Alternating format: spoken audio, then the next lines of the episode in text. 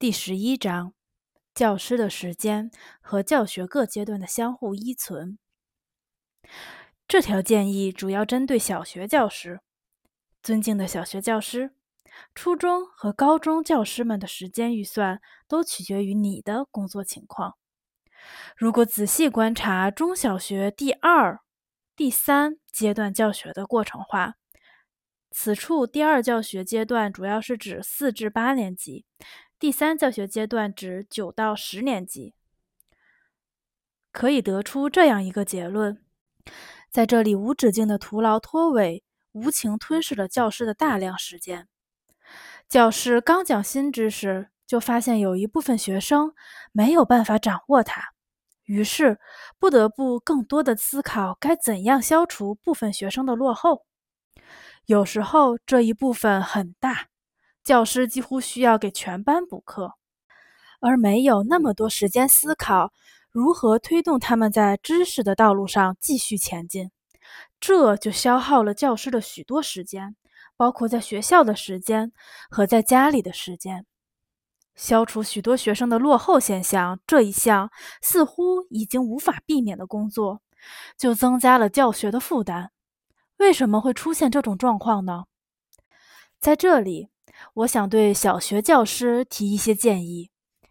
亲爱的同行们，请记住，所有初中和高中教师的时间预算都取决于你。你是教育教学中创造精神的缔造者。小学许多任务中的重中之重是教会学生学习。你主要操心的一点是，需要在学生要掌握的理论知识分量和实践技能技巧之间确立正确的相互关系。请记住，一些学生在高中和初中落后，主要是不会学习、不会掌握知识的结果。你当然应该关心要让学生的综合能力发展到一定的高度。首先要教会学生熟练的读写。不能流畅、有意识、有感情的阅读理解，流利无误的写作，那么其初中和高中的顺利学习就无从谈起。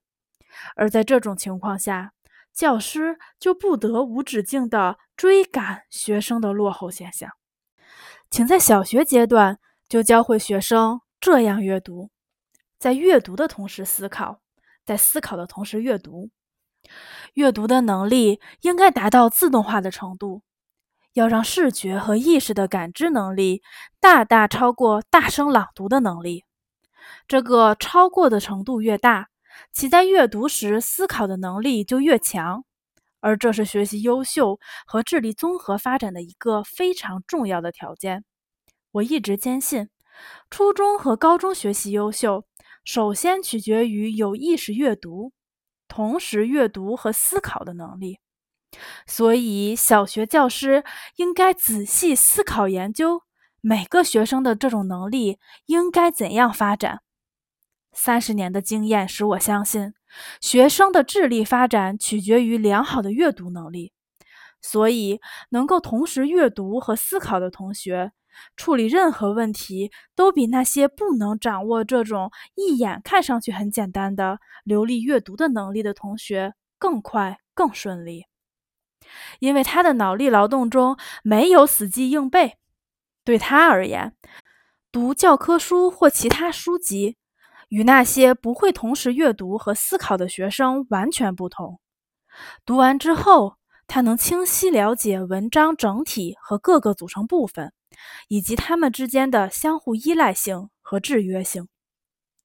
能够同时阅读和思考的学生，其学习也不会落后；而如果其学业不落后，教师的工作就会轻松得多。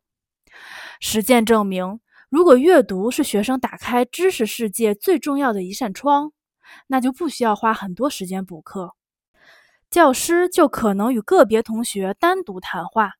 这些谈话并不是长时间的上课，而是针对如何独立掌握知识、预防学习变差和落后的指导与建议。如果学生不知道他是在什么地方落后，需要什么样的帮助，那教师就应该主动与他进行单独谈话。初高中的学习成绩同样也取决于学生在小学阶段流利且有意识阅读的能力，以及后期如何继续发展这项能力。阅读的同时，书写也是孩子掌握知识的另一项工具。学习情况和合理分配时间，都取决于这项工具所处的状态。我建议小学教师要制定目标。让孩子在四年级结束时就能够掌握流利半自动化的书写能力。